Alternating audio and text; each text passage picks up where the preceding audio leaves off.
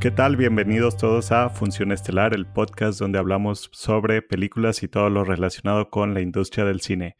Mi nombre es Emilio Ruedas y como siempre me acompañan mis amigos Adrián Vega. ¿Qué onda amigos? ¿Cómo están? Qué bueno que se conectan aquí a escucharnos. Espero que estén disfrutando este podcast. Y también, como siempre, nos acompaña el hater de haters, Diego Ramos. A huevo, ese soy yo. ¿Cómo están amigos? Aquí yo ando muy entusiasmado por hablar con ustedes el día de hoy. Será un episodio, un episodio muy interesante y pues bueno, ya, ya quiero que comencemos.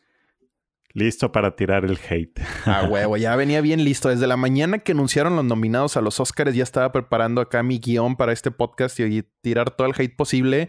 Porque Estás guardando tu odio para hoy. ¿eh? Cañón, Estás guardando todo el odio para ahorita. Cañón. La verdad es que no teníamos este como contemplado hablar de los Oscars como tal, pero dado que hoy cayó, este, hoy fue el día de las nominaciones, eh, pues queremos aprovechar, ¿no? En este, en este episodio más, un episodio más de, de, este año. Así es, amigos. Pues la verdad, antes que nada, una disculpa porque por lo general los episodios deben de estar ya disponibles los lunes, pero bueno, hubo unos contratiempos aquí entre todos. Este, bueno, no entre todos, por mi parte. pero salió, este salió productivo porque pues, ya ves que se cayó la red de internet en todo México, casi creo. Entonces, qué bueno que, que lo vamos a subir esta mañana. Ah, no me supe eso. Bueno, mejor nada más fue acá en el norte. Donde sí hay internet. Como allá en el sur no hay internet, pues por eso. No, hombre, ¿cuál? Se les anda cayendo. Mendigo rancho. Este, no, amigos, pues la verdad es que íbamos a hablar en un principio nada más de la película The Lighthouse, que se estrenó eh, la semana pasada o hace dos semanas, no sé. El primero de diciembre. Pero, no, de enero. Ah, el primero de, enero, sí. tienes razón. Pero pues aprovechando que esta mañana de lunes 13 de enero se, se, revelaron ya las nominaciones a los Óscares, pues decidimos que vamos a hablar un poco sobre las nominaciones, nuestras predicciones y al final del podcast vamos a estar hablando sobre The Lighthouse, este, tanto con spoilers como sin spoilers. Así que bueno, ya. Lo siento, es que me gustó mucho The Lighthouse. ¿eh? Ya siéntese, señora. Me gustó mucho The Lighthouse. Qué gran película. Y también estoy súper encabronado porque la ignoraron bastante en los Oscars. Pero bueno, eso era ya algo que ya, me, que ya veía venir. Pero al menos la nominaron en una categoría muy interesante que ahorita estaremos también hablando de eso. Perdón por la interrupción. Así es, amigos. Pues bueno, eh, tenemos muchísimo de qué hablar. Así que vamos empezando con las nominaciones de los Oscars. Obviamente hay mil categorías de las que no vamos a hablar, pero más o menos vamos a cubrir algunas importantes. Entonces, ¿por qué no vamos empezando con mejores guiones? Primero con mejor guion adaptado. Aquí tenemos nominado a The Irishman, la película de Netflix, Jojo Rabbit, una película que todavía no se estrena aquí, Joker, Little Women y Los dos papas. Eh, Diego, ¿hay alguna película que destaque para ti en mejor guion adaptado? Mejor guion adaptado, mm, en lo personal me quedaría con Irishman, totalmente. Eh, es una de mis películas favoritas. Veo que es una película que, pues me ha sorprendido que no ha recibido mucho, este, mm, pues muchas, eh, ¿cómo, ¿cómo, decirlo? No ha recibido premios, vaya, como se esperaba, pero pues yo espero que dé la sorpresa en los Oscars. Y sin indagar mucho en esta categoría, yo me quedo con Irishman. Sí, definitivamente yo también. Es una película que está basada en el libro escuché que pintas casas, que está basada pues en la historia de, del personaje de Robert De Niro, ¿no? Adrián, ¿alguna en específica que te salte a ti? me resalta la de Little Women, este, esa película pues no la hemos visto, pero pues ya sabemos que ya hay película eh, de hace unos años sobre esta, esta misma historia, entonces que la hagan de nuevo y que llegue a, tener nominaciones incluso del screenplay, pues ese es algo de notar, que bueno, la están haciendo de nuevo y como quiera resalta su, su trabajo. Y sobre eso, bueno, además la de Joker, que sabemos que fue de nuestros favoritos del año y pues bueno, viene todas las historias de los cómics, entonces siento que esa ya se veía venir que iba a ser nominada por su screenplay. Oye, Darian, yo la verdad este, no estoy muy familiarizado con lo que es Little Women. O sea, sí, sí ubico el cast y más o menos la premisa, pero ¿cuál es la otra película que habías mencionado que ya se había hecho? Así se llama. Es un, libro y este, ese, libro ya se había adaptado a una película hace unos, hace unos años que también se llamaba Little Women. Ah, hace muchos años. Este, es de 1933 la película. 60. Ah, su 1933. Bueno, Wow. Ya es, no, es pues sí. muy, muy vieja. Entonces la están haciendo de nuevo y pues sigue dando de qué hablar, ¿no? La historia. Entonces, pues qué bueno, qué bueno que las historias trasciendan el tiempo de esa manera. Así es. Muy bien. Luego nos pasamos a otra vez guion, pero en este caso mejor guion original. Tenemos aquí muchísimas películas muy buenas. Este, tenemos Knives Out de Ryan Johnson, Historia de un matrimonio, Marriage Story, eh, 1917, una película que se estrena este viernes 17, ¿no? De enero. Eh, así que, bueno, ya tendremos nuestro podcast sobre esa película. También está nominada Once Upon a Time in Hollywood de Quentin Tarantino. y este Parasite, la película surcoreana de Bong Joon-ho. Eh, amigos, ¿qué, ¿cuál creen que sea el mejor guion original que vaya a ganar esta ocasión? El que yo creo que es mejor, Knives Out. Para mí, el mejor es Knives Out, pero siento que no se le van a dar el premio. Pero en mi opinión, la historia completa de esa película es algo sorprendente. Es de las mejores historias originales del año. Bueno, más bien es la mejor del año y de las mejores que hemos visto en los últimos años. Porque es una historia completamente nueva, mientras que para mí Marriage Story es algo como que es algo muy común, algo muy normal. Aunque sí está muy padre la película, pues bueno, a lo mejor y no resalta tanto la historia porque es algo fácil. Y la de Once Upon a Time en Hollywood, pues siento que pues son, son casi, casi hechos este, reales. Obviamente tiene esos personajes originales que no, que sobresalen de la película, pero pues tuvo, tuvo ayuda el guion, pues de lo que pasaron los eventos, ¿no? Entonces siento que no debería considerarse como original, original la de Tarantino. Pero siento que eso Diego me lo va a pelear ahorita. Pero para mí, Knives Gracias, Out, gracias eh, por de- mencionarlo. Ya ese estaba premio. esperando, estaba esperando Sí. a que terminaras. Su- Suelta el chingazo, ándale. No, pero para mí, Knives Out debe ganar esta categoría. Concuerdo contigo, Adrián. Escuchemos ahora la, el rant de Diego. Oiga, no todo es hate de mi parte, o sea, solamente estoy defendiendo mi punto, que es igual de válido que el de ustedes, pero déjenme decirles que este, estoy de acuerdo con Knives Out. Eh, a mí en lo personal se me hizo muy sorprendente y se me hizo increíble cómo fluyó todo en la película, o sea, cómo realmente una cosa iba llevando a la otra y siento que es un guion que no se contradice en ningún momento, que no deja ningún como, este, como ningún plot hole, ajá, o sea, todo hace sentido quiero decir que desde la temática ese como de misterio y demás, este, y que por cierto que debería de aprender algo la película de mm, este, muerte en el tren de, algo de muerte en el Medio Oriente Oriente. o algo así, no me acuerdo. Expreso Oriente, sí, que malísima película con un cast muy bueno desperdiciado. Knives Out, por otra parte, pues sí tiene, sí tiene realmente un guion muy, muy original. Me gustaría que se lo dieran a Ryan Johnson, no me molesta, pero yo obviamente voy a defender el guion de, Once Upon a Time in Hollywood, que para mí es realmente una gran película. Si quito Dolor y Gloria es mi película a ganar, este, pues en la contienda, mm, que es así como que la, de las películas y todo. Digo, Dolor y Gloria no entra ahí, pero yo voy a estar apoyando rotunda, así profundamente, perdón, este, a, Once Upon a Time in Hollywood. Y Adrián, ahí nomás te voy a, te voy a debatir un poco. Yo sí considero que es un guion original porque realmente la historia no se basa como tal en los eventos de Sharon Tate. Si bien sabemos que la familia Manson pues sí estuvo por ahí, pero siento yo que pasan... Se enfoca más este, en Leonardo DiCaprio y Brad Pitt, sus personajes. Exactamente, exactamente. La, la historia se enfoca en ellos. De hecho, el enfoque es en Leonardo DiCaprio, un actor que está sufriendo una, un declive en su carrera y que de cierta manera busca como volver a integrarse. ¿Y qué sucede alrededor de su vida? Teniendo de vecinos a, a este Roman Polanski y a Sharon Tate. Digo, ahí sí te invalido, o más bien, bueno, no te lo invalido, pero sí te sí, sí, sí debato Invalido contigo. tu argumento. O sea, sí debato tu argumento porque para mí no es un guion adaptado, o sea, es un guion 100% original que tomó, Sí, no, clases. ¿verdad? es Una un era mix. en específica de Hollywood, ¿verdad? Pero bueno, este, ¿qué Primera sigue, vez que concuerdo contigo, Diego. Pero bueno, ¿Sí? vamos a seguir para no este, estancarnos en estas primeras Sí. categorías. Exacto, exacto, Eh, a seguir.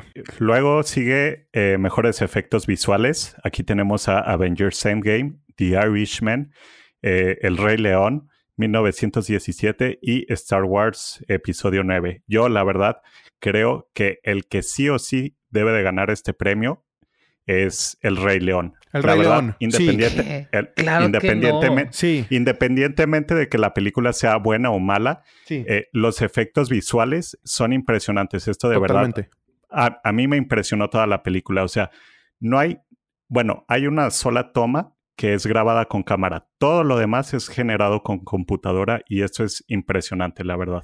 Emilio, yo estoy totalmente de acuerdo contigo y solamente quiero mencionar para continuar con esto, es que esa película a mí me impresionó mucho como lo mencionas. Es impresionante ver esa tecnología. O sea, yo salí así de verdad impresionado y la compré en 4K la película porque a pesar de que la historia en sí, la adaptación no es tan, bueno, el remake no es tan bueno, pero los efectos visuales te hacen apreciar la calidad de la, de, la película. O sea, está de verdad impresionante. Cuando yo vi la nominación del Rey León dije, el Rey León lo gana. O sea, muy seguro. Totalmente. Sí. Así es. Adrián, ¿tú cuál dirías que es el mejor efectos visuales? Mm, pues no he visto 1917, pero de las cuatro de ahí que sí he visto, siento que Avengers Endgame es la, es la que debería ganar.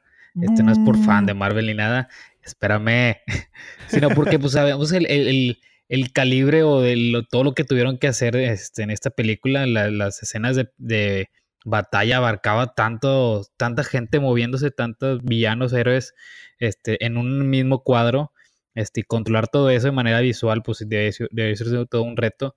Y en cuanto al Rey León, pues siento que se veía igual que la del libro de la selva de hace unos 3, 4 años. como que no, ha habido un, un upgrade desde hace unos años, porque pues siguen siendo animales, se ven como animales, está bien, pero hasta ahí, o sea, es como que pues, son animales, es como que pues, wow, sacas. Lo siento, Adrián, pero yo siento que de verdad, este. A lo mejor tendría que verla otra vez, pero esa película me dejó un muy mal sabor de boca, entonces no la quiero ver ganar nada. Pero recuerda que esta categoría es los puros efectos, no la calidad de la película. Sí, yo sé. Y yo la verdad, si no estuviera el Rey León, también se lo daría Avengers, pero este, en este caso siento que Avengers es algo que ya hemos visto antes. Eh, Infinity War también estuvo nominada. No sé si lo ganó al final, no recuerdo, pero siento que el Rey León, por lo menos sí, este, sí es más revolucionaria que todas las que están aquí. Pero bueno, siguiendo con la categoría de edición de sonido, no, mezcla de sonido, tenemos a Adastra, que me sorprende verla aquí, pero definitivamente creo que lo merece. qué bueno. Porque me acuerdo cuando grabamos el primer podcast, yo mencioné que, el sonido estaba muy, muy padre, este, sobre todo la escena donde está la cámara de silencio. Entonces siento que esa, escena fue la, la, que les ayudó a estar ahí en la categoría de, de sonido, pero también siento que Ford Ferrari, el sonido de esa película, las escenas de, los, de las carreras, está impresionante, entonces va a estar reñida esta categoría, la del sonido. Exacto, está Adastra, Ford v Ferrari, Joker, 1917 y Once Upon a Time in Hollywood. Yo la verdad creo que se lo va a llevar Ford v Ferrari porque como mencionamos en, el, en su episodio, todo lo técnico de esa película está impresionante. Diego, no sé tú qué este, rescates de esto. Sí, totalmente. Me inclino por eh, Ford B Ferrari. Incluso yo se los mencioné también a ustedes en el podcast de Ford B Ferrari, que yo la veía nominada a los a las tanto mezcla de sonido y edición de sonido. Y que sí, que está nominada en las dos categorías. Así es. Luego está una categoría muy similar, en esta no vamos a entrar mucho detalle, que es este, edición de sonido. Ford v Ferrari, Joker 1917, Once Upon a Time in Hollywood y Star Wars. Eh, yo creo que se lo va a llevar otra vez Ford v Ferrari. Sí, yo igual. Vamos, a, Una más vamos a una más interesante y es mejor este, música original. Aquí tenemos a Joker, que es una violinista de... ¿De dónde era? ¿De Hungría o no recuerdo dónde? Excelente música de The Joker. También tenemos a Little Women, eh, Historia de un matrimonio, 1917 y Star Wars The, digo, The Rise of Skywalker. Que por cierto, dato interesante, John Williams con esta nominación es la segunda persona que tiene más nominaciones en la historia de, los Oscars, con 52 nominaciones. En oh, caray, es un chorro. Casi la mitad de los premios. sí. o sea, de los, de los, eventos que ha habido, creo que van como noventa y tantos, ¿no? sí, 92 con Oigan, este, yo, yo en esa categoría me quedo, digo, la verdad no tengo un favorito porque no me he puesto a escuchar como tal este, las, las bandas sonoras. De, realmente este año como que no hubo algo así que me llamara la atención, pero me llama mucho la atención de la de Joker porque este, la compositora ganó el Globo de Oro siendo la primera mujer en ganar en esa categoría. Entonces quiero pensar que por ahí ha de estar interesante, lo voy a escuchar, de hecho planeo escucharlo mañana en el trabajo pero por lo pronto sí no tengo un, un, este, un, pues un ganador. Ahí sí paso. Adrián. Para mí es Joker fácil. Este, en, el, en, la música de esa película yo la tengo descargada porque me encantó. Este, sabemos que ya ganó el, el, Golden Globe y creo que también ganó el Critics Choice Award. Entonces, este, siento que ya es un, un, una victoria fácil para Hildur. Whatever. Sí, definitivamente la música de Joker, la verdad, este, me impresionó demasiado. Digo, siento que ahorita al final hablamos más a detalle, pero siento que muchos nos estamos yendo con Joker por las actuaciones y la dirección, pero en aspectos técnicos, perdón, este, también está muy subestimada, ¿eh? Edición, música y todo eso, la verdad también, ajá, cinematografía. Este, pero bueno, vamos moviéndonos a mejor película internacional. Diego, creo que aquí está una de tus favoritas, ah, pero bueno, totalmente. ¿Cuál será? Corpus Christi, una película polaca, yo no la he visto. Honeyland, tampoco la ubico. Los Miserables de Francia, tampoco la ubico. O sea, ubico la, el... Dolor y Gloria y Parasite. pero no. Ajá. Dolor y Gloria y Parasite, las únicas que ubico. Yo igual, yo en esta categoría... Ya sabemos cuál vas a decir, ¿verdad? Sí, obviamente. Yo en esta categoría no he visto este, tampoco las otras, eh, las otras tres que mencionaste, solamente he visto Dolor y Gloria y Parasite. En lo personal, solo quisiera decir esto, eh, totalmente me quedo con Dolor y Gloria, es una película que, que llegó a lo más profundo de mi ser, este, que disfruté mucho. Me, me, gustaría también decir, así con mucho orgullo, la vi tres veces en el cine y ya la compré, entonces sí, definitivamente.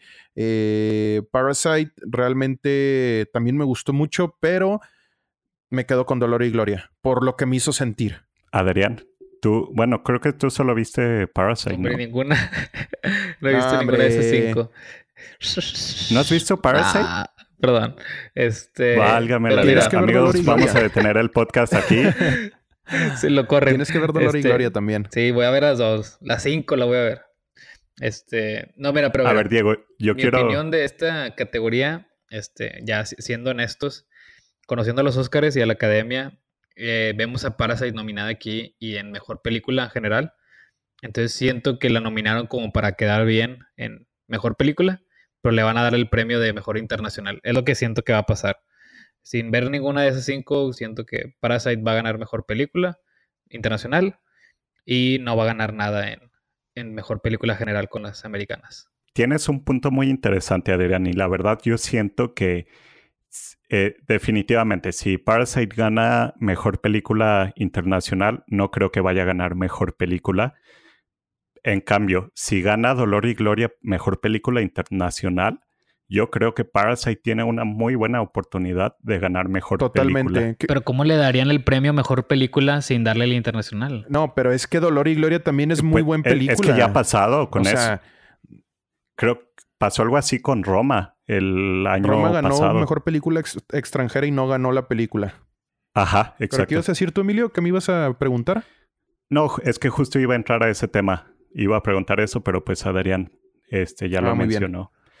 Bueno, vamos, vamos este, pasando a mejor edición. Tenemos a Ford B. Ferrari, The Irishman, Jojo Rabbit, Joker y Parasite. ¿Cuál creen que vaya a ganar? Siento que es Ford Ferrari fácil.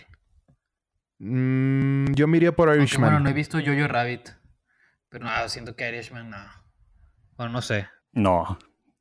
No, ni, ni yo. Yo creo que está entre Joker y Parasite. Digo, Joker y Ford Ferrari, perdón. Sí, igual entre esas dos. Ok, pues sigue, este, exacto, cinematografía. Tenemos a un mexicano, Rodrigo Prieto, con The Irishman. También tenemos a Joe. Su segunda nominación, ¿eh? No. Su segunda nominación. Tercera, según yo. Ah, sí. Déjame buscar el dato. Me da mucho gusto. Pero bueno, está The Irishman, Joker, Eh, The Lighthouse, que me sorprende que haya sido la única nominación que tuvo, pero ahorita vamos a hablar de esa película eh, posteriormente. También Roger Dickens con 1917 y Once Upon a Time in Hollywood. ¿Cuál destaca para ustedes aquí? Lighthouse, fácil. Mira, no he visto 1917, pero sabiendo lo que es capaz Roger Dickens, este, yo quiero pensar que va a estar muy peleada entre The Lighthouse y 1917. Ahora, hasta este día me puedo atrever a decir que The Lighthouse este, es totalmente merecedor de ese, de ese premio. La cinematografía de Lighthouse es increíble y como dices, ahorita lo estaremos comentando, pero de verdad fue mi favorito. O sea, yo la vi cuando la estaba viendo dije, tienen que nominar a esta película. De hecho, me emocionó mucho ver que la hayan nominado porque sí es un trabajazo así en toda la extensión, en aspectos técnicos, es maravillosa, muy, muy buena y muy merecido. Ah, sí, la verdad, este... Bueno, no sé, no, sé la verdad si The Lighthouse lo pueda llevar, pero yo creo que 1917, aunque no la hayamos visto todavía, es casi seguro que lo va a ganar. Roger Dickens es la verdad uno de los mejores fotógrafos que hay en el cine actualmente. Pero bueno, vamos pasando ya con las actuaciones. En eh, Mejor Actriz de Reparto tenemos a Kathy Bates por Richard Jewell, Laura Dern por Historia de un matrimonio, Scarlett Johansson, que es su primera nominación a los Oscars. Esto la verdad yo no sabía, pero pues muy interesante.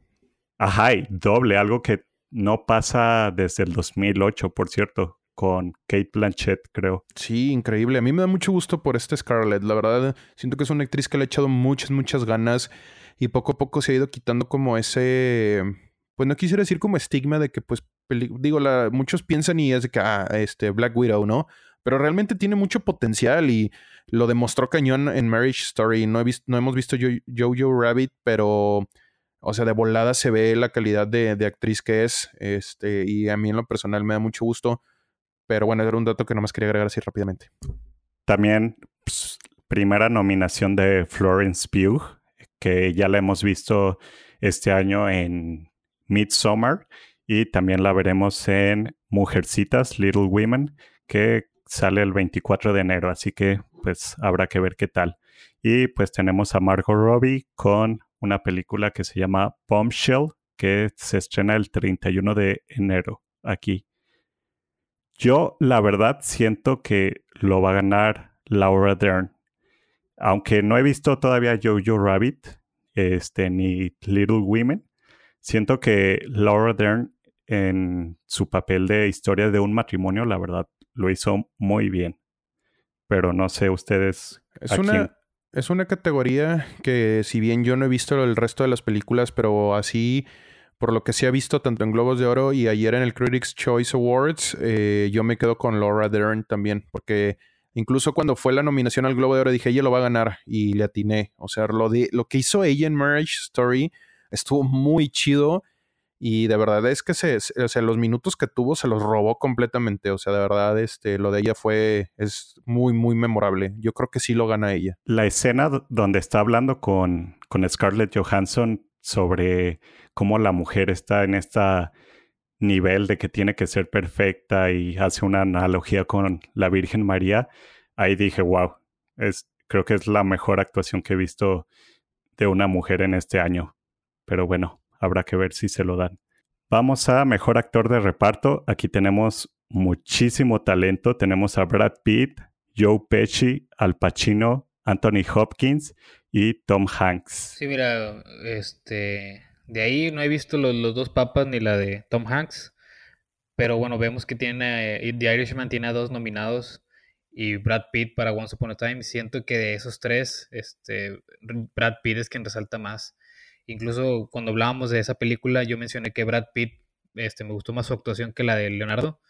Entonces siento que de estos cinco que están nominados, Brad Pitt es el que resalta por su trabajo en la película, es quien debería ganar, Brad Pitt. Diego. Muy interesante, Adrián. ¿eh?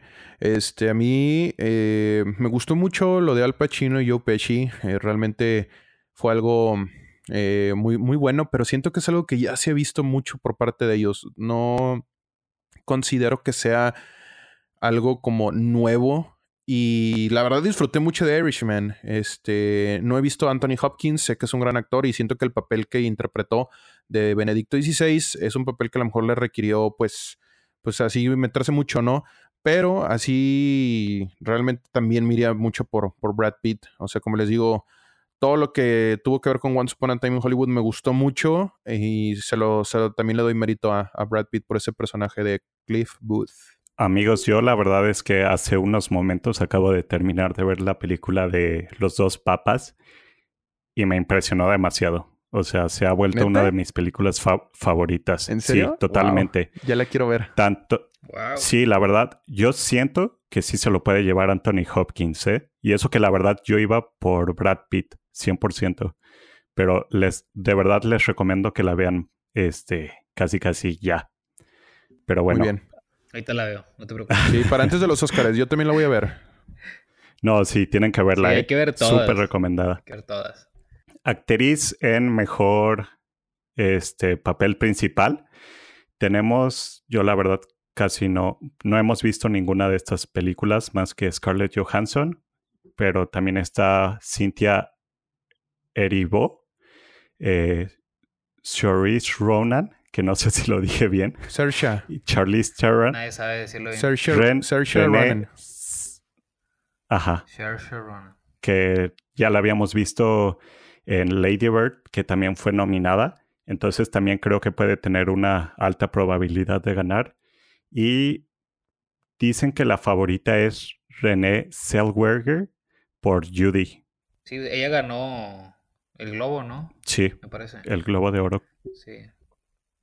Pero pues, la verdad, este, de ellas cinco, este, siento que Saoirse, Saoirse, este, siento que es la, es la que más resalta. Eh, ahorita tiene cuatro nominaciones ya, bueno, es su cuarta nominación al Oscar. Y pues siento que es merecedora de, de un premio eh, de este calibre. Así es. Pues habrá que ver esta película que todavía no se estrena aquí, lamentablemente, pero bueno, ya estaremos Ya va comentando. Ya va a llegar. Mejor actor en un, en un papel principal tenemos a Antonio Banderas, que por cierto también es su primera nominación. Uh, Este, Leonardo DiCaprio, Adam Driver, Joaquín Phoenix y Jonathan Yes. Price. Qué difícil, qué difícil. Realmente teniendo la neta que Está muy difícil. Teniendo a alguien como, como Joaquín, Joaquín Phoenix, este, como el Joker, o sea, realmente les tocó mala suerte haber estado con él en esta contienda. O sea, creo que es obvio que lo va a ganar él. Me sorprendería mucho si no lo gana, pero yo no, aquí me voy a adelantar a hacer mi opinión así rápidamente. ¿Quién, ¿Quién creo que lo va a ganar? Lo va a ganar Joaquín Phoenix. ¿Quién me gustaría que lo ganara? Antonio Banderas, totalmente. Lo de Antonio Banderas en Dolor y Gloria está en otro nivel. O sea, es impresionante. O sea, si lo que hizo Joaquín Phoenix como tal, como el Joker, o sea, personificando a un villano este, que nos causó a todos mucha empatía, lo de Antonio Banderas realmente es, es mágico. O sea, es- me apasiona mucho hablar de Dolor y Gloria y de lo que hizo Antonio Banderas. Me gustaría que él ganara, pero pues no va a ser así lamentablemente. Pero bueno, esa es mi, mi opinión. Este, ¿saben? Quiero destacar algo que me impresionó que, que no estuviera nominado este Robert De Niro. La verdad yo pensé que iba a estar nominado y no. Taron. Egerton mira también. contra quién lo pones. Es que aunque, aunque ellos dos son muy buenos, es que mira, tienes a Leonardo DiCaprio, Jonathan Price, Adam Driver, entonces sí estuvo muy reñida la, la categoría de mejor actor este año. Sí, es que la verdad, tú dices, ¿a quién sacas para meter a alguno de ellos? Está muy cañón. Pero definitivamente yo creo que Joaquín Phoenix se lo va a llevar. Sí, igual. Sí lo merece. Lo- Sí lo merece. O Sí, sea, sí, sí, sí. lo merece. Ahí sí no puedo discutir. Aunque no, no me parece, o sea, no quisiera que él ganara porque le tengo este cariño a Antonio Banderas. Yo sé y, y estoy convencido que lo merece. O sea, no es como, ah, de la nada lo sacaron, ¿no? Sí, la verdad, este, que por cierto, Joker está nominada a, creo que es la película más nominada este año, Así con es. 11 nominaciones. Yo siento que se va a llevar muy pocos, pero los pocos que se va a llevar Serán son de los importantes. Ya nada más nos quedan dos categorías que son de las más grandes. Es mejor director. Tenemos a Martin Scorsese, que también, por cierto, este es el director con más nominaciones. Creo que ya tiene nueve. Eh, también tenemos a Todd Phillips con Joker, Sam Mendes con 1917, El gallo de Diego Quentin Tarantino con Once Upon a Time y Bong Joon-ho con Parasite. También siento que es una contienda muy reñida. Este.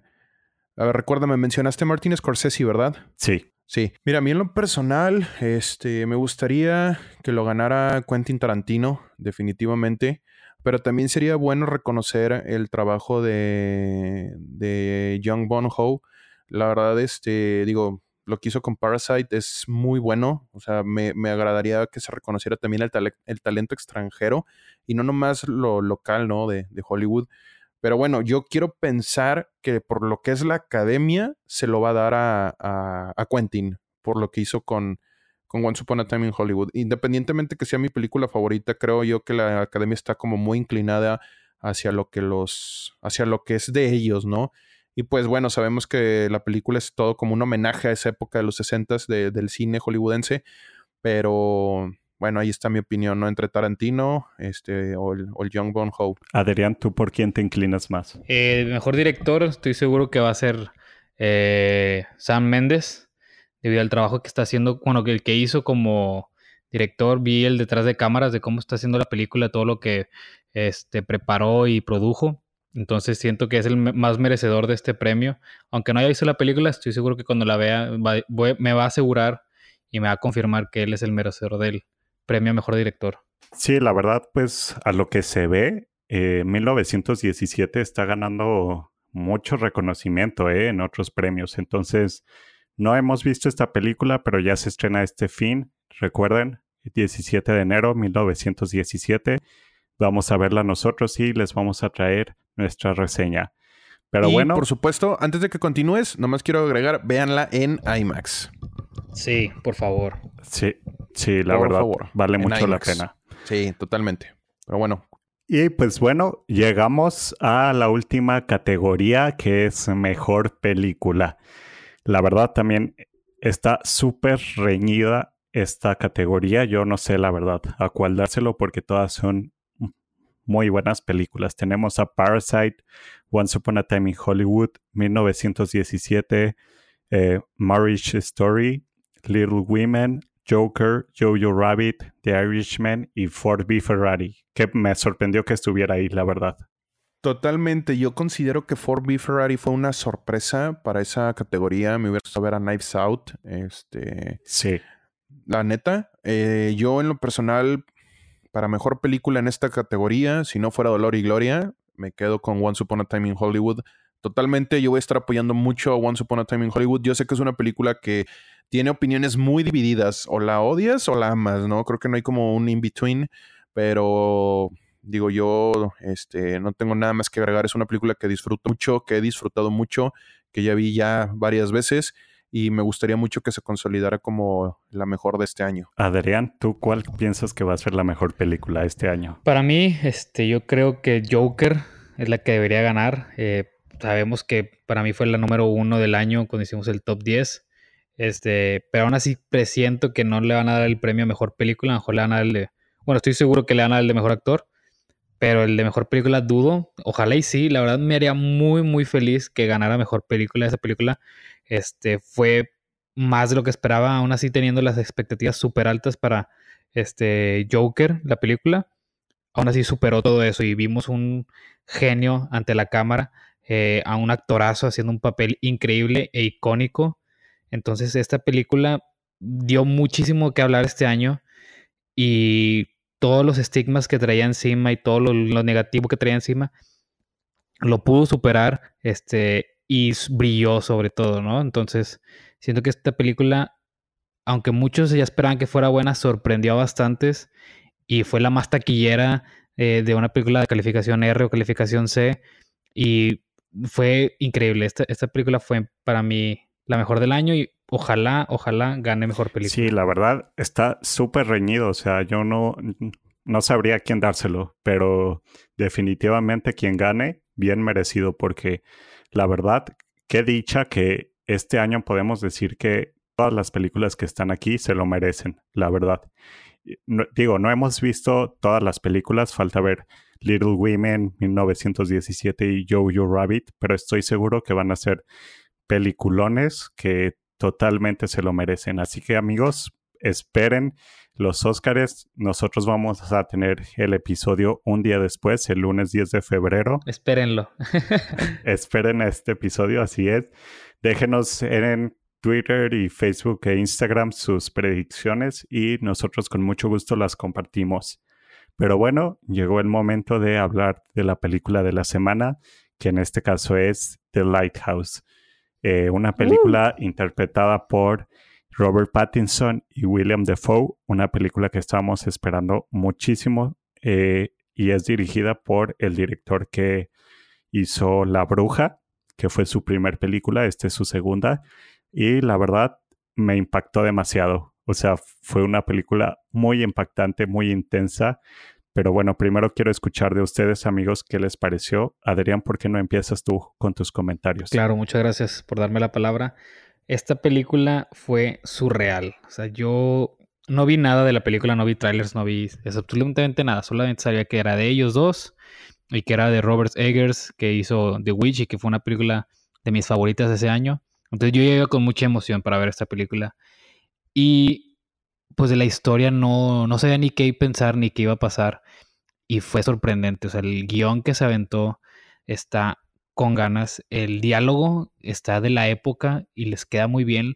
Las actuaciones y la manera en que dicen los diálogos que les tocaba sin cortar en escenas largas con diálogos muy largos. Este, me sorprendía cómo pudieron memorizarse tal, tantas palabras de ese nivel, este, porque pues no era una manera en la que hablan normalmente, sino que era muy un dialecto diferente. Entonces eso fue muy sorprendente. La, la fotografía, el hecho de que estuviera en blanco y negro, el, ¿cómo se llama? El, aspect ratio, este, que fuera así cuadrada, fue algo que le daba ese tono así como que, como que antigua y diferente a lo que estamos viendo normalmente en cine. Y pues tú, nosotros estamos acostumbrados a los blockbusters y, y demás, y esta película fue algo que nos sacó de nuestra zona de confort, estando en el cine, y nos hizo sentir incómodos con la historia y, este, no sé, esta, historia de los dos personajes fue algo muy, muy interesante de ver tiene plot twist, o no sé si considerarlos plot twist, pero escenas que te sacaban, este, digamos que sustos o te sacaban de, de tu eh, tranquilidad. Y no es una película que, que, tiene morbo por tener morbo, que por, como ejemplo Midsommar, esa sí es una película que tenía morbo más para tener morbo.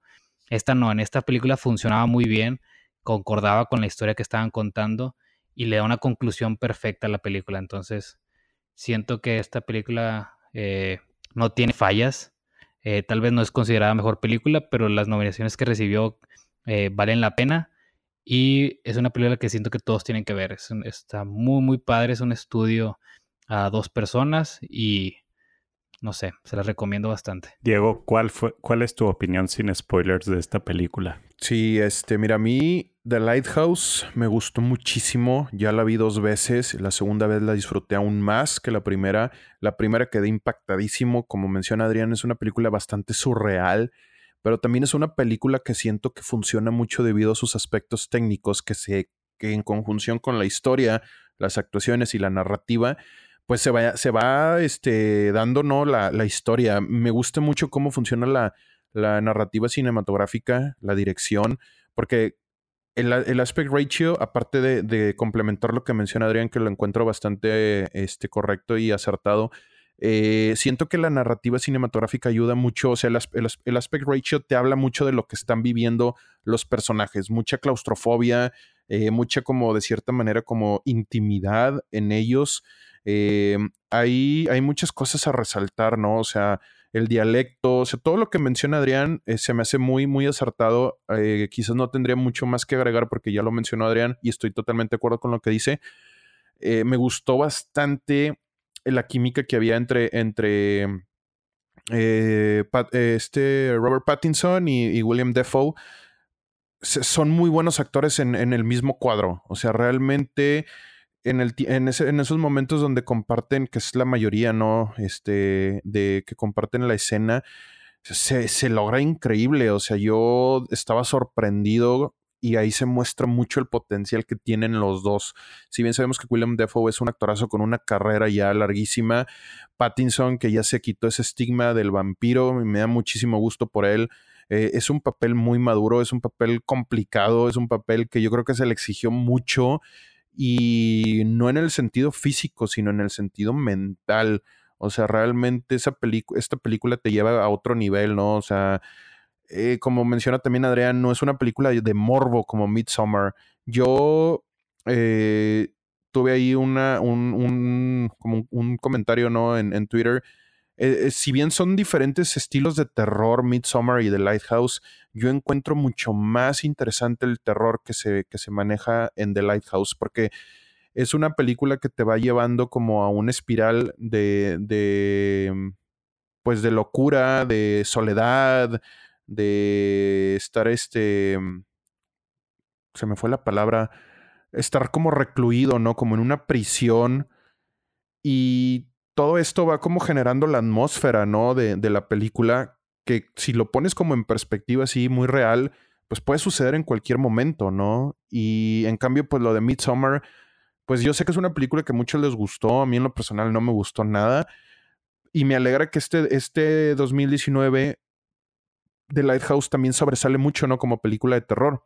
Yo también la fui a ver sin saber nada, quedé sorprendido, la quiero comprar, la quiero tener en mi colección, es una película que se tiene que ver, se tiene que apreciar por lo que, por lo que es, por lo que muestra. Y pues no me queda más que decir que eh, me alegra mucho verla nominada en la, en la categoría de cinematografía. La ignoraron por completo, ignoraron por completo los actores, el trabajo directorial. De, es Robert Eggers, ¿verdad? Este, sí. O sea, pero pues bueno, sabemos cómo es Hollywood, ¿no? Hollywood no voltea a ver este tipo de cine, es un cine que asusta de cierta manera, es un cine que no es para, para las masas. Y realmente, si se apreciara como tal, esta película era para que tuviera mucho más nominaciones y que se estuviera hablando mucho más de ella. Siento que es una obra de arte completa. Eh, hubo escenas que me recordaban como ciertas como este, pinturas eh, el manejo, ¿no? De, del blanco y negro, los colores. La escena donde hay una escena donde están grabando así como, como en la oscuridad y aún así estando en la oscuridad se puede sentir así como este la, la pues sí como el, el, el, frío, ¿no? De, del, del, abismo que había en el, en el mar, en el, en el océano donde se encontraban y está muy, muy chido porque sí te hace, a mí me hizo sentir como, me, me, dio, me causó como mucho frío la película, no sé, eh, me causó, ¿verdad? Sí, sí, y es que eso que mencionas de los, bueno, en sí la falta de color, eh, manejar los grises es muy complicado. muy complicado porque no, es solamente cambiarlo a grises, sino que los colores reales que utilices tienen que dar el color gris que tú esperas. Y entonces se sentía muy sombría la película y no era, no era como, no era una escala de grises normales, sino que era, tiene unos tonos oscuros muy, muy eh, que encerraban a la escena y hacía que se agregara más claustrofobia a donde estaban. Si de por sí los cuartos ya eran pequeños, ese aura oscuro lo hacía sentir más frío y más solitario. Totalmente. y es que sabes que Adrián también es el aspect ratio este, de la película que te hace sentir en esa claustrofobia y, ese ambiente sombrío. Y algo que me di cuenta es que la película se va oscureciendo cada vez más. O sea, la película empieza a lo mejor así como muy iluminada y todo lo que quieras, pero luego la atmósfera se torna sombría, se torna oscura así. Y, digo, hay una escena, ahí ya hablaremos en los spoilers, pero hay una escena que a mí en lo personal me fascinó y que se sentía así como, como si estuvieras en la boca de, un lobo, güey. O sea, está, está increíble. Este, una gran película. la verdad es que me dio mucho coraje que no saliera en el 2019 aquí en México porque definitivamente lo hubiera puesto muy alto en mi top pero me llevo una, me llevo una, una grata sorpresa. Qué buena película. Así es como debería seguir innovando el género de terror y no con morbosidades y cosas súper innecesarias. Este, pero bueno, ya no voy a hablar de esa película Midsommar porque si no me, me, duele la úlcera. Perdón por mencionarla. ¿Y tú, Emilio? Está bien. Sí, amigos, este, yo la verdad eh, concuerdo mucho con ambos de ustedes. Hacen unos excelentes puntos que de hecho yo iba a mencionar. Y así es. Eh, bueno, antes para aclarar para los que no están muy conscientes en los aspectos técnicos, aspect ratio, cuando nos referimos a esto, significa este, cómo está eh, no encuadrada, pero cómo se muestra la película. Eh, puede ser desde un cuadro como Instagram, como un post, que es, viene siendo el de esta película, que es uno por uno, o pues lo más, lo más clásico, ¿no? De que una película más rectangular con barras negras arriba y abajo, o totalmente rectangular como las pantallas de nuestra tele. Entonces, totalmente siento que eh, Robert Eggers, o Eggers, no sé cómo se diga, hace una elección técnica muy eh, interesante y muy sabia al usar este aspecto de cine que es cuadrado para representar como esta intimidad de los personajes, ¿no? Sobre todo porque están ambos, este, pues varados en esta isla, en este faro, y siento que eso hace que se muestren más tensas todas las situaciones, sobre todo cuando se enfoca a un personaje o a los dos. Y también algo que me gustó mucho que dijo Adrián es que el uso de, de las sombras es totalmente increíble porque no cualquiera sabe manejar la luz eh, y esta película siento que al ser en blanco y negro depende totalmente de la luz, de cómo se, se utilizan eh, tanto los encuadres como la iluminación. Así como tú mencionas, digo que hay cada vez se va haciendo más sombría la película. Todo está totalmente planeado, no es así porque, ah, se ve chido y no más. O sea, sí tiene un porqué en la historia. Y siento que toda esta película está muy bien pensada. Como vimos en The Witch, Robert Eggers es un director que le gusta estudiar mucho, tanto de historia como de técnicas cinematográficas, y en este caso siento que lo ejecuta perfecto. Siento que se nota todo el estudio que hizo tanto en la mitología como en el estudio de los personajes que usa en esta película, porque a diferencia de Midsommar, esta es una película de terror, entre comillas, que tiene muchísimas capas y la puedes analizar de diferentes maneras. Y, y lo que me gusta de este tipo de películas es que no te da como, como un inicio y un final, pues, tradicional, ¿no? O sea, lo deja mucho a tu interpretación, pero sí hay como eh, capas que puedes discernir. Y siento que estas este tipo de películas son muy inteligentes, pero pues lamentablemente no son para todo tipo de audiencia. Definitivamente me hubiera gustado ver nominados a tanto a William Defoe como a Robert Pattinson, que la verdad es una película que simplemente es una cámara y dos tremendos actores. O sea, es el cine en su esencia pura. La verdad siento que es una increíble película que debió de haber salido antes y definitivamente iba a estar en mi número uno. Emilio, a mí me gustaría mencionar, sí, este, lo que mencionabas de la iluminación de la luz. Bien sabemos que la luz es algo importantísimo en el cine.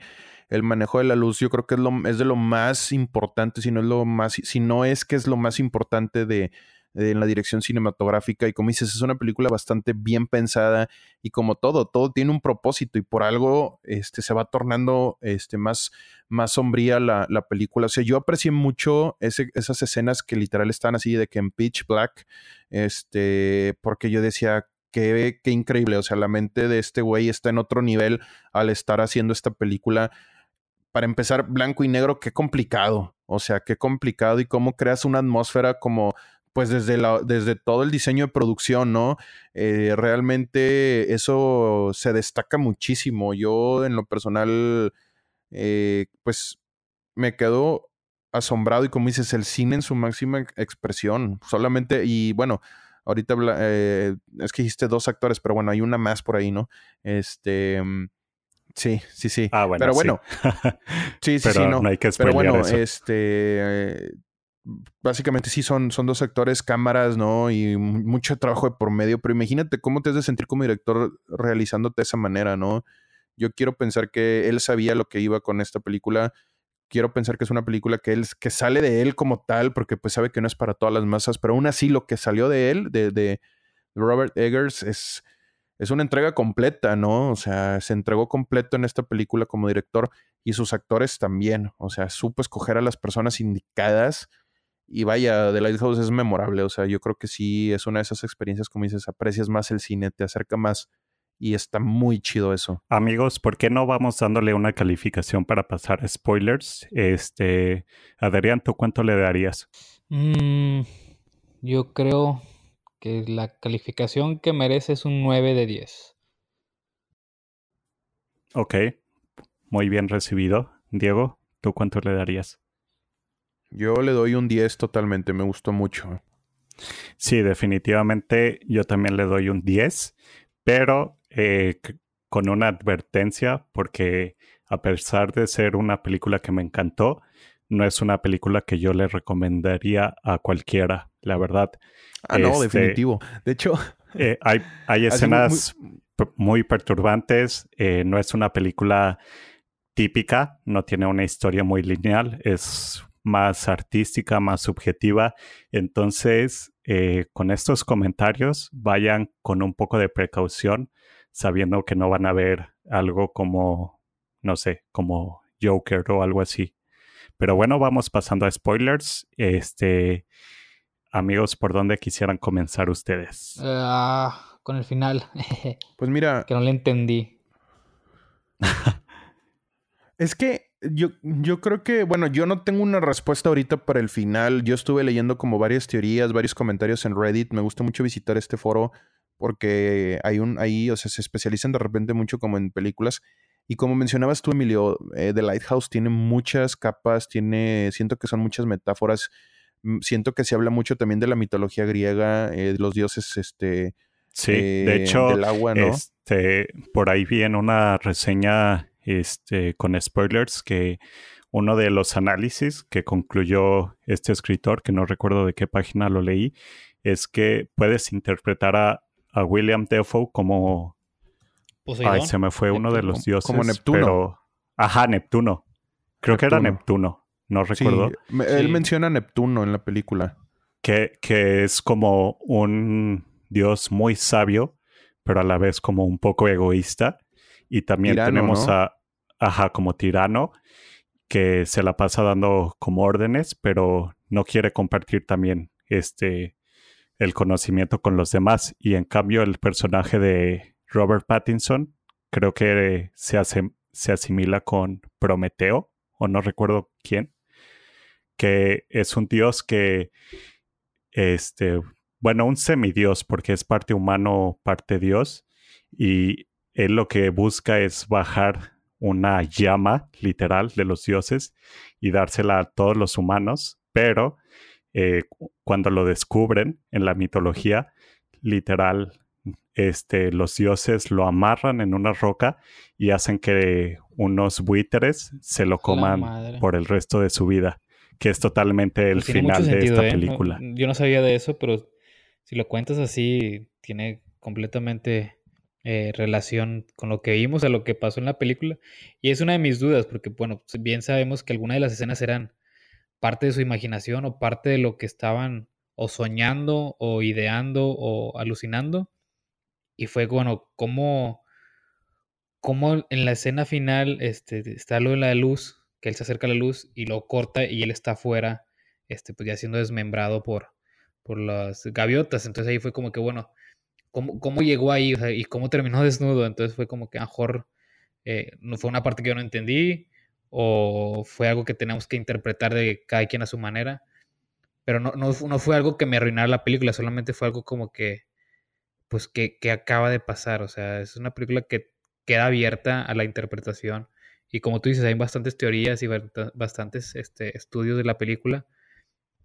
Y qué bueno, o sea, qué, qué bueno que dé algo de qué pensar y de qué platicar la película. Oye, no, pero también tiene mucho que ver con lo del vuelo de Ícaro. Este. Esa, historia sí me la sé. sí me la sé. Ajá, y hace sentido, ¿no? Por lo que vemos al final, que se muere por, por llegar a la luz, ¿no? Entonces podemos relacionar la luz como el sol llegar hasta lo más alto, volar hasta lo más alto y encontrarse en la luz para luego que sus alas se derritieran y pues morir, caer. Este, sí hay muchas, sí hay, digo, no creo que sea el momento adecuado como para ponernos a analizar esta película como tal, porque pues yo, yo no tengo la respuesta.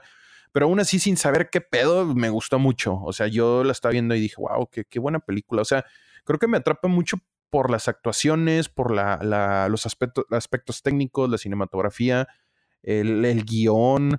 Oye, la, escena donde le está mentando la madre este, este William Defoe, ¿qué? Sí. ¿Qué, qué papel, güey? Sí, que... Sí, güey. O sea, se, se un mega speech mega speech que hasta yo me sentí los regañado. güey. Este, y, y, y le, les, le sale súper bien, o sea, lo habla perfectamente, no le falla ni una sola palabra y se lo aprendió Oigan, pero con ganas ese, también algo que no me esperaba es que esta película fuera también muy chistosa porque incluso humor negro, después de humor todo negro. después ajá mucho humor negro porque tenemos varias escenas así como la que mencionan donde William Defoe se avienta una prédica acá súper regañona para después tener momentos chistosos que como que te alivian de ver momentos así tan tensos como sí, güey. que Robert Pattinson dice está bien, eres buen cocinero o algo así. Yo digo que pues, era para tener un balance. E, era para tener un balance. Y como dice Diego, este, los autores fueron los que llevaron la película. Porque si tú haces una película igual, de así blanco y negro, con ese inicio, eh, con ese aspect ratio y todo lo que vimos, pero sin estos dos actores, se hubiera vuelto una película muy aburrida, creo yo. Entonces, ellos dos levantaron la película. El guion también, siento que fue una de las, una de las categorías que debió ser nominada, mejor guion o mejor screenplay. Sí, porque totalmente. Neta, este, todo, lo, todo lo que hablaban ellos fue increíble. Y también las escenas de terror, este, bueno, no terror, pero bueno, era como que el shock value de lo que veíamos. Eh, eran unas escenas como, no, no para asustarnos, sino como, como, para generar inquietud, ¿no? Este, las escenas de la sirena, las escenas de los tentáculos, no sé si era un pulpo, si era un calamar, no sé qué era, pero eran esas, esas como que imágenes que, se, que te decían cuándo es real y cuándo no es real, o te hacía dudar de que, que era real. E incluso la escena de los troncos en el agua, este, te, al principio pues no te dicen qué es lo que está viendo Robert Pattinson, o sea, él está en el agua viendo algo, viendo troncos, y como que te genera la duda, ¿no? A nosotros como este, audiencia, de por qué está viendo esto, tiene algo que ver con él, o es algo que está ilusionando, o es real. Y durante la película vemos que es como que un miedo o un, un recuerdo negativo que él trae consigo un peso, que es lo que lo está corrompiendo durante esa estadía eh, en el faro. A mí me gustó mucho la escena del baile, donde están bailando a ellos que ya andan hasta atrás del, del alcohol. Güey, qué buena escena. Está en YouTube y me gusta mucho verla. La sigo viendo y me, me divierte mucho. Me recuerda mucho a Bob Esponja, no sé por qué. Está, está, muy buena, güey. Bastante buena. Pero sí, yo considero que sin los actores este, no hubiera sido igual la película. Eh, realmente siento como, como dice Emilio, es una película muy pensada y todo hace sentido, todo eh, embona bien. Este pero sí, las, hay escenas, por ejemplo, la, de la sirena cuando grita la primera vez que va ahí nadando y luego grita, güey, a mí esa escena sí me dio miedo, o sea, el grito está muy, muy, muy cañón. O sea, en lo personal, este, sí hubo momentos que me dieron miedo, hubo momentos que me dieron risa, otros momentos me incomodaron mucho. Este, no sé si notaron, pero había una alarma, como una alarma, una sirena que sonaba este, como de, como de un barco. Bueno, no sé de dónde venía la sirena. Era el faro, ¿no? Era el faro. Era el faro, ¿no? Güey, qué miedo con esa sirena. O sea, siento que la sirena también mantenía mucho como la atmósfera así sombría y sí, sí te hacía sentir así como muy presente, ¿no? En la película. Eh, definitivamente, este, no, no sé cuánto tiempo más va a estar en el cine. Ya tiene, ya tiene, salió el primero de enero, ya tiene 13 días.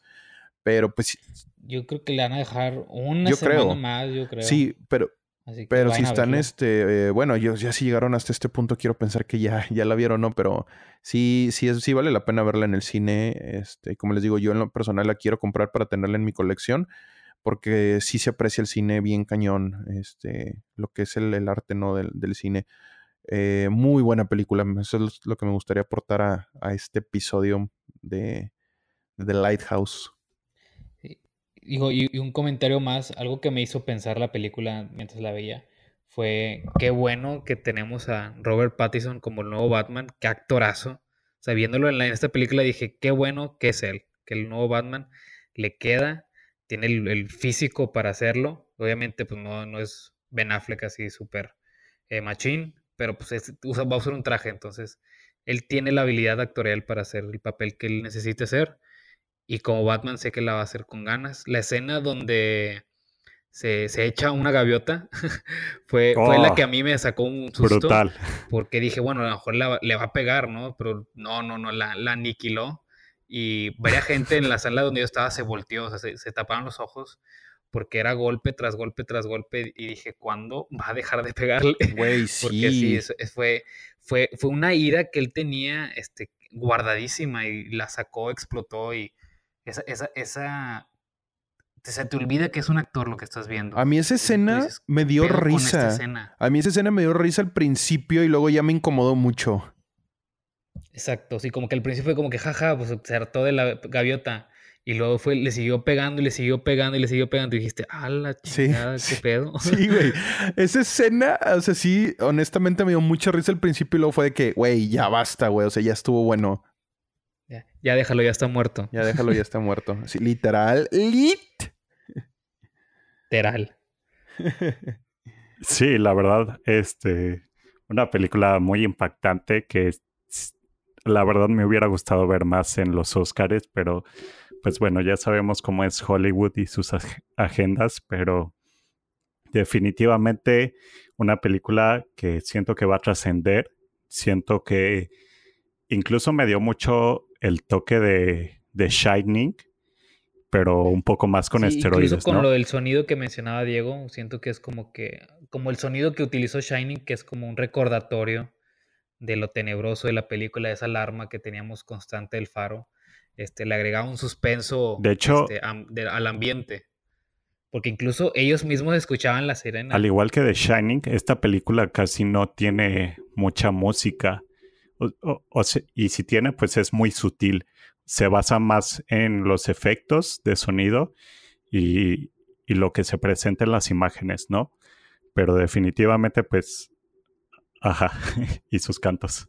Este, pero bueno, amigos, eh, la verdad no queríamos extendernos demasiado, pero igual estaría bien después hacer un, un análisis de esta película más a fondo. Así que si les gustaría ver eso, pues déjenos sus comentarios. Lamentablemente ya se nos acabó el tiempo, pero nos despedimos y nos vemos el próximo episodio para hablar de más películas. Amigos, yo me despido. Muchísimas gracias por acompañarnos otro episodio y nos vemos. Muchas gracias a todos. Hasta luego amigos.